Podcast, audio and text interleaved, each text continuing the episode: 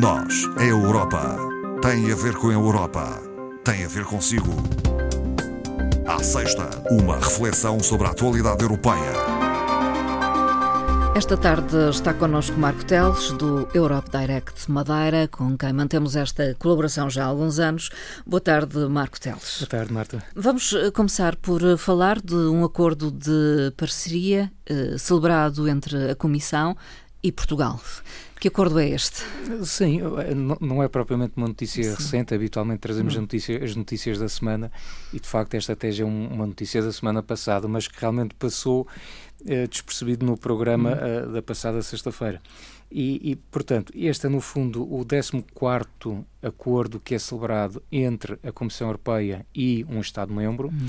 e é o acordo onde fica tudo regulamentado no que toca ao quadro financeiro plurianual. Portanto, nós tivemos no passado o quadro uh, comunitário catorze vinte, o Madeira catorze vinte, ou Portugal catorze vinte também, que depois, especificamente uhum. aqui na região, deu origem ao, ao Programa Operacional catorze vinte, e agora temos uh, o, o programa, uh, o Portugal dois mil e trinta, que corresponde a este período dois mil e vinte e um a dois mil e vinte e sete. Uhum. Portanto, uh, esses fundos europeus uh, são sempre organizados em ciclos de sete anos. Uh, portanto, não tem nada a ver com este P R R. P R R. O P R R, falando de uma forma muito simples, é uma espécie de bónus, é um extra, é um extra. que decorre uh, da situação da pandemia que tivemos e, portanto, para responder aos efeitos uh, dessa pandemia e às consequências. E, portanto, através deste acordo de parceria, uh, uh, fica uh, disponibilizado ao nosso país vinte e três mil milhões uh, de euros para a coesão económica, social e territorial uh, do nosso país, até praticamente, digamos, hum. com o final da década. Portanto, o acordo estabelece onde é que este montante pode ser utilizado. Sim, não, não, em que áreas? Obviamente, só, sem entrando em, em detalhes, hum. mas não, não, não é dinheiro, para que as pessoas percebam. Portanto, há uma distribuição do orçamento da União Europeia pelos vinte e sete Estados-membros. Uh, naturalmente há países que uh, o valor não é fixo, há países que recebem mais, outros recebem menos. No caso do nosso país, só para também deixar claro, aquilo que nós recebemos da União Europeia É, é muito superior àquilo que nós contribuímos para o Orçamento Geral da União Europeia, porque todos os países contribuem, mas de facto, em termos de receita, nós acabamos por receber mais, o que não acontece, por exemplo, com a Alemanha, com a França, são situações Sim. distintas. A Comissão pretende que estes montantes entrem na economia e a diversifiquem, é isso? Sim, no fundo a ideia também, no fundo é que este pacote financeiro ele tem determinadas orientações, desde logo a, a questão da transição ecológica, a transição digital, que são desígnios da própria União Europeia.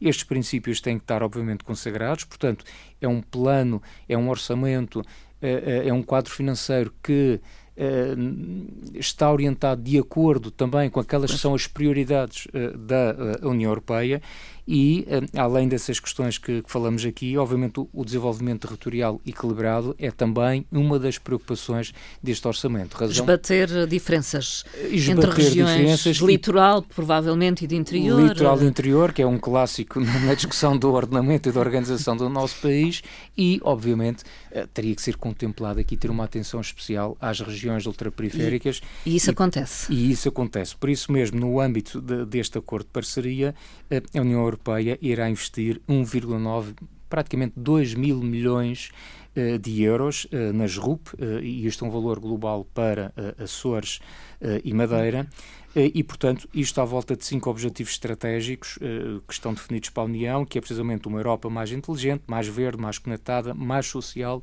e mais uhum. próxima dos cidadãos. Uh, podem uh, os cidadãos consultar uh, uh, a forma como estas verbas uh, são uh, podem uh, divididas, partilhadas, atribuídas, partilhadas, atribuídas. aplicadas. Uh, uh, isso é um aspecto muito importante que a Marta está a referir, porque ainda na semana passada, estou-me a recordar, nós falamos aqui no, no nosso programa da...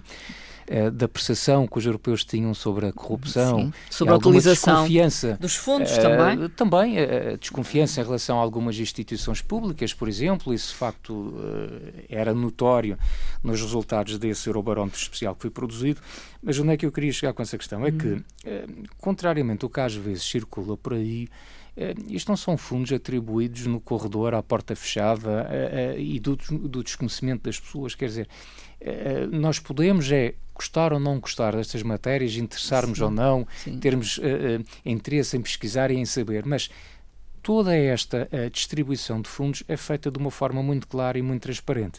Apenas para dar o exemplo, não, existe uma plataforma na internet, para quem quiser, chama-se Coesio, uh, com K,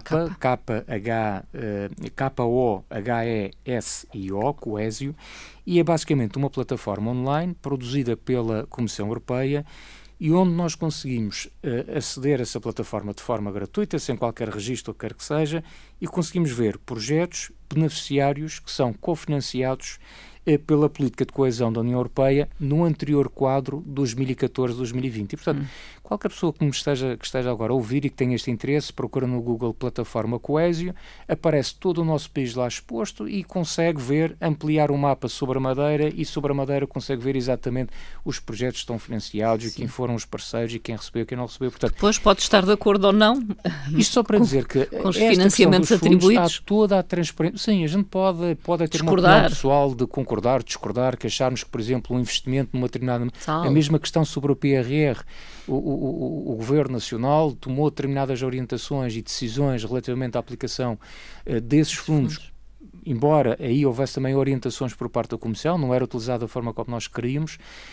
Agora, nós podemos de facto discordar da prioridade que é dada à aplicação de fundos e entendermos que no nosso, na, na nossa visão seria mais coerente aplicar numa, numa outra, outra área, área, mas a transparência existe e, portanto, isso é público. Agora, o que me parece sobre esta matéria é que, e voltando até à tal ligação do resultado hum. do Eurobarómetro da semana passada, acho que é muito importante nós não repetirmos erros que houve no passado, desde sempre, desde oitenta e seis, hum. que é quando se aplicam os fundos comunitários, e, e, e haveria aqui duas coisas a dizer. A primeira, a aplicação desses fundos europeus, eu acho que devia-se utilizar apenas a expressão de fundos europeus a fundos comunitários. Sim. Porque as pessoas não querem saber se é FEDER, se é Fundo Social Europeu. Não reportar-se. Eu, eu acho que quando se complica a questão do fundo, eu, eu percebo que, tecnicamente, quem está a utilizar um fundo tem que, do ponto de vista técnico, está obrigado a fazer referência. Mas depois, outra coisa é o discurso político sobre estas matérias. E eu acho que aí nós devemos simplificar, porque se nós começamos a entrar a esmiuçar no tipo de fundo que é, as pessoas não querem saber. Uhum. Basta saber que é um fundo europeu, um fundo que vem de Bruxelas, um fundo da União Europeia para apoiar uh, determinado Estado-membro. Isso é um aspecto da simplificação da comunicação que eu acho que é fundamental. E a segunda é realmente não haver qualquer tipo de omissão no financiamento dos projetos, que é um clássico. Uhum. Eu não posso anunciar uh, no dia da abertura de um projeto, ou no dia que eu faço o anúncio de um projeto, de um investimento, seja aqui na, na região autónoma da Madeira, uhum. seja nos Açores, no Algarve, no Alentejo, em qualquer ponto do país. Não faz sentido que a gente esqueça. Hum. Uh, não estou a dizer que seja intencional, mas que a gente esqueça de fazer referência que daquele investimento setenta por cento, oitenta por cento ou a totalidade Sim. é que dinheiro, muitas vezes é isso que, que acontece. acontece. O caso do P R R, que isso são fundos uh, que têm origem uh, na União Europeia. Portanto, isso é fundamental, que é para depois nós não chegarmos a dois mil e vinte e quatro, que está aí à porta, Sim. nas eleições europeias, andarmos ali a correr, a relembrar que afinal isto, isto, isto e isto que acontece aqui à sua volta do cidadão, afinal até já vem da Europa. Portanto, as pessoas têm o direito, e é saudável que percebam eh, que muitas das coisas que beneficiam no seu dia-a-dia têm o contributo da União Europeia. Sim. Isso é fundamental. Falemos de um outro uh, tema. A Comissão Europeia uh, apresentou um plano de contingência para a redução do consumo de gás, e nem todos os Estados-membros ficaram satisfeitos, não é? Não, acho que é um plano que ainda vai dar que falar. Vai dar que falar. Portanto, basicamente o que apresenta a Comissão Europeia veio esta semana apresentar, como disse, é um plano de contingência que tem como meta objetivar a redução do consumo de gás na totalidade dos países da União Europeia em cerca de quinze por cento. Portanto, quinze por cento, para nós termos ideia do consumo de gás, no espaço europeu ainda equivale a qualquer coisa como quarenta e cinco mil milhões de metros cúbicos de gás. E isto, especificamente, a começar agora por um período que começaria agora já no dia primeiro de agosto uh, deste ano, e o dia trinta e um de março de dois mil e vinte e três. O que é que Ursula von der Leyen argumenta em relação a esta questão? É que há uh, receios uh, fundados, fundados sem dúvida, uh, que possa haver cortes parciais ou até na totalidade, por parte da Rússia no que toca ao abastecimento de gás. Uh, há um gasoduto que está em manutenção uh, uh, também, e que uh, se pensa que poderá não voltar e que pode ser a funcionar, um, não é? Exatamente. Só, só para nós termos ideia, relembrando que com certeza as pessoas sabem, mas a União Europeia importa noventa por cento do gás que consome e, por acaso, quarenta e cinco por cento vem da Rússia. Portanto, há aqui esta tal dependência. Dizer que, desde logo, desde o surgimento do conflito com a Ucrânia, a União Europeia avançou com um programa específico que foi o Repower E U e, portanto, ao abrigo dessa estratégia já houve trabalho realizado. Neste momento, por exemplo, o armazenamento de gás no espaço europeu está em sessenta e quatro por cento, o que já é um valor bastante interessante.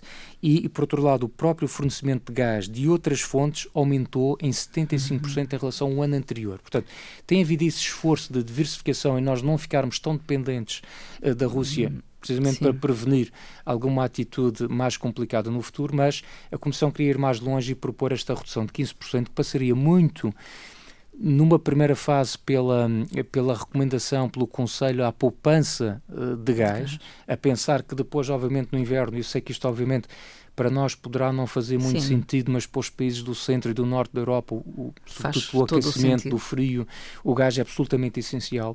E, portanto, para evitar que haja aqui uma situação muito complicada no próximo inverno, há esta sugestão, que não calhou de facto muito bem. Uhum. Uh, a Espanha disse logo que não concordava com esta proposta de solidariedade, que é isso que se trata, uhum. uh, uh, porque determinados países não têm tantos problemas Sim. como outros, o caso do claro. nosso, por exemplo. Portugal também negou. Até porque não está uh, não é? interligado ao resto da rede de gás uh, uh, europeia, bem. E aliás o próprio secretário de Estado do Ambiente e Energia uh, foi uh, ainda ontem muito categórico em relação a essa questão, a dizer que não apoiava, não, não concordava Sim. com esta situação.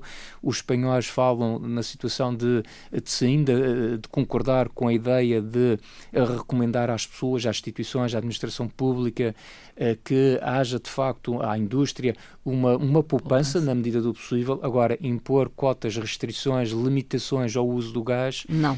não. Os gregos foram também da mesma opinião.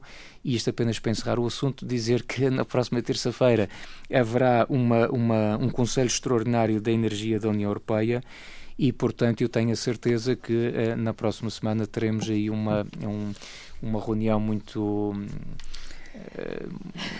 muito acesa, muito, não vou dizer inflamada, porque também isto com o gás se calhar não, não combina bem não. as expressões, mas vamos ter de certeza aí muitas opiniões divergentes Sim. sobre esta matéria e vamos ver o que é que sai. Ursula von der Leyen disse que a Rússia está a chantagear-nos, a usar o, o gás como uma arma. Sim, é, é uma expressão forte, mas é verdadeira. Honestamente, é. se me perguntar, eu, eu diria que sim, obviamente estamos a utilizar Um, um recurso, neste caso energético, que, que sabemos que é vital para o funcionamento da, do espaço europeu, um, para o desenvolvimento económico, para, para o bem-estar e para o conforto das pessoas. Portanto, é algo absolutamente essencial e, e portanto, claramente se percebe que é efetivamente uma chantagem, é a expressão correta. Hum. Outra questão que vai, com certeza, impactar nas nossas vidas tem a ver com a subida das taxas de juros determinada em Conselho de Governadores do Banco Central Europeu. Sim, eu, não, eu não queria ser aqui o profeta da desgraça, mas, mas efetivamente nem um mensageiro, mas, de facto, isto era algo que já se esperava. Já se anunciava, já ou já, há algum tempo, já se falava. Ainda no mês passado, uh, isto era um tema que estava em cima da mesa por parte do Banco Central Europeu, só que esperava-se que o aumento da taxa de juros não atingisse os zero vírgula cinco. Falava-se em zero vírgula vinte e cinco ou zero vírgula trinta, e efetivamente o valor aqui que foi, que foi anunciado pelo Banco Central Europeu é de uh, zero vírgula cinco. Um, mas isto tem uma explicação, que é um, uma tentativa por parte do Banco Central Europeu em uh, travar a subida generalizada dos preços que todos nós estamos a sentir. Sim, a inflação. É, é, a inflação. A subida e só para inflação. Nós termos a ideia, portanto, esta subida generalizada de preços é da inflação que nós estamos a falar e, portanto, a, a inflação média dos países uh, do espaço europeu está em oito vírgula seis por cento.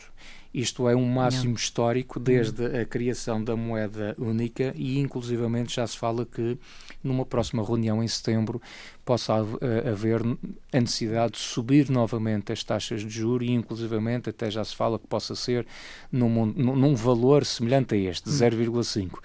O que, para as famílias, obviamente, é extremamente Sim. complicado. Uh, Fala-se muito no crédito assim que, à habitação. Uh, obviamente a pensar na questão do consumo, e aqui o consumo essencial, grande parte das despesas estão associadas à necessidade de ter uma habitação uhum. e, portanto, o tal uh, crédito à habitação. O problema é que as pessoas não têm só créditos à habitação. Uh, tem muitos outros créditos. Ao consumo. Uh, o problema é que também uh, nas alturas em que as coisas estão melhores uh, não se faz, se calhar, a devida poupança, ou não se acautela o futuro e pensamos que a situação se vai manter, manter assim Bem, eh, eh, eternamente e, portanto, a ideia das taxas de juros zero ou taxas de juros negativas, eh, pronto, não iam durar assim para sempre. Aliás, todos nós já percebemos que a vida é feita de ciclos, claro. de altos e baixos. Mas isto é? tem muito a ver também com a guerra de, também, da Ucrânia. Claro que sim. Claro que também é tem um a ver com essa situação. Disso. É também um reflexo. As coisas todas na economia acabam por estar interligadas. O problema está aqui é que se subíssemos as taxas de juros, aumentava o crédito, a habitação, os nossos, os nossos empréstimos, mas, entretanto, a inflação reduzia e os preços baixavam. Bom, o problema é se aumentam os custos e mantêm-se os preços altos resultantes da inflação. Portanto, teremos que esperar. Vamos ver a evolução, a evolução mas, de facto, obviamente, eu percebo, não são de todo boas notícias, boas notícias para quem tem crédito, que é... Eu, sem ter números em concreto, mas eu diria que é a generalidade dos portugueses, não é? Marco Teles, para terminar esta nossa conversa, uma referência ao uh, Summer Camp, que acontece uma vez mais uh, no mês de agosto, neste caso nos Açores. Sim, é, é uma novidade porque esta é uh, a quinta uh, edição do Summer Camp. Uh, a primeira uh, aconteceu em Monsanto em dois mil e dezassete, depois... Uh, Passou-se para Marvão dois mil e dezoito, Monsaraz dois mil e dezanove, e aqui um parênteses para dizer que tive a felicidade de poder participar nesta iniciativa e que foi muito interessante porque pude constatar o valor, de facto, de, de, deste projeto da representação da Comissão Europeia, e a última foi em Alcoutim dois mil e vinte e um. Agora, dois mil e vinte e dois, damos um salto para uh, uma região ultraperiférica, para uma ilha, neste caso, para São Miguel, uh, nos Açores, numa iniciativa que, tira, uh, que terá o apoio do Governo uh, Regional dos Açores e da Câmara Municipal da Ribeira Grande. Mas o que é o, o camp, Bem, o Summer Camp? O, o Summer Camp, basicamente, para, uh, em poucas palavras explicar, é basicamente uma, uma escola de verão, uma iniciativa da representação da Comissão Europeia e que decorre desta, desta ideia de... de que seria realmente interessante nós juntarmos estudantes universitários para debater uh, o projeto europeu, contar com a opinião deles. São, uh, são no fundo, uh, uh, uh, líderes de opinião para o futuro, que, que irão desempenhar um papel muito importante no próprio projeto europeu e, portanto, o, o que a representação faz é abrir uh, candidaturas, uh, portanto, isto está aberto a todos os estudantes que frequentam o ensino superior e que tenham até trinta anos uh, de idade. E, e uh, numa fase inicial é certo que, e ainda hoje, se privilegiava sobretudo os estudantes ligados, por exemplo, à área do jornalismo, das relações internacionais, da ciência política, dos assuntos europeus. Hoje, embora tenha-se uma atenção especial para essas áreas, uh, qualquer estudante do ensino superior, da engenharia, do direito, uh, das ciências da educação, acima de tudo estão a ter um, um, em, em consideração também, para já também a distribuição, porque uh, o número de estudantes é relativamente uh, restrito, há uma, em consideração também a, a representação, a distribuição geográfica no país, e há depois uh, uma atenção especial à motivação, ou seja, uhum. poderá ser alguém que está na, na engenharia mecânica, mas que tem uma grande apetência pelos assuntos europeus, que já participou Sim. num conjunto de iniciativas, e portanto a, a ideia é que durante uh, um conjunto de dias Uh, estes estudantes possam uh, estar em contacto com entendidos e peritos na União, da União Europeia, uh, inclusivamente em edições anteriores participaram até comissários uhum. europeus neste tipo de projeto e, acima de tudo, uhum. é reunir ali, mais do que ouvir, são momentos para eles trocarem impressões entre uhum. eles e darem sugestões sobre o próprio projeto europeu. É debate, então? Uh, conversa? Muito debate, muita interação e muitas conclusões sobre uh, a situação atual da União Europeia e aquilo que se quer para o futuro. Aliás, para este ano em particular, uh, o, o que é que vai ser dado uma ênfase uh, muito particular para este projeto uh, será o resultado uh, da Conferência sobre o Futuro da União Europeia, hum, que foram anunciadas, portanto, no dia nove de maio pela Presidente da Comissão, Uh, e também, obviamente, aqui a própria, um assunto também muito, muito recorrente, que é a própria ligação dos cidadãos ao hum. espaço europeu, ao projeto e às próprias instituições europeias. Uh, ou seja, aprender uns hum. com os outros, com as tutorias que, uh, uh, que vão acontecendo, o que vão acontecendo claro. por parte das pessoas que vão dar este, este apoio uh, uh, e os convidados que participam neste, neste projeto, mas uh, pela própria, pelo próprio ambiente que se cria à volta do Summer Camp, normalmente os resultados são muito positivos. Eu devo dizer que acho que não conheço ninguém que tenha participado e que não tenha dito bem uh, deste projeto e desta iniciativa. Saem sempre de lá com uma perspectiva muito diferente e muito enriquecedora sobre a, a União Europeia. E este ano uh, terá um significado talvez particular porque se assinala o Ano Europeu da Juventude, por um lado, e os trinta e cinco anos uh, do programa Erasmus. Sim, a, a, acredito que são, são, são questões que não vão passar à margem do evento. Efetivamente, hum. este ano é a União Europeia da Juventude e, portanto, uh, faz todo o sentido que, uh, que lhes seja dada uma atenção muito particular, particular e acredito que realmente o programa Erasmus também não vai passar despercebido, hum. porque, como referiu, são trinta e cinco anos, trinta e cinco anos de Erasmus, um programa de enorme sucesso sim, dentro sim. Do, do conjunto de programas que existe na União Europeia e, portanto, certeza que eles também vão debater, até porque a maior parte destes estudantes uh, já beneficiaram, de certeza, uh, de um projeto Erasmus uhum. e, portanto, podem dizer na primeira pessoa as, as mais-valias e as, e as vantagens que este projeto tem. Marco Teles, uh, fechamos com esta conversa um ciclo de programas, mais um, Nós a Europa, vamos de férias. Vamos de férias, também é, é necessário, mas uh, o projeto europeu continua, continua e, portanto, ainda que não havendo o programa, uh, a sugestão de acompanhar, uh, acompanhar as notícias europeia. e a atualidade europeia através da comunicação social e, e não querendo fazer publicidade, mas pronto, através do Europe Direct, do Centro de Informação, ao serviço da Comissão Europeia, onde nós também, semanalmente, vamos tentando, mesmo de férias, não interrompemos Sim. para férias, portanto, uh, mantemos esse serviço de informação sempre uh, a funcionar. E, portanto, um, aproveito já agora também para desejar boas férias a quem, hum. a quem vai agora. E eu agradeço a colaboração do Europe Direct Obrigado, Madeira Marta. E desejo também uh, ao Marco Teles uh, e, à distância, à doutora Ana Rita Barros também costuma aqui estar. Exato. Umas boas férias. Muito obrigado. Até à próxima. Muito obrigado. Até Obrigada. À próxima.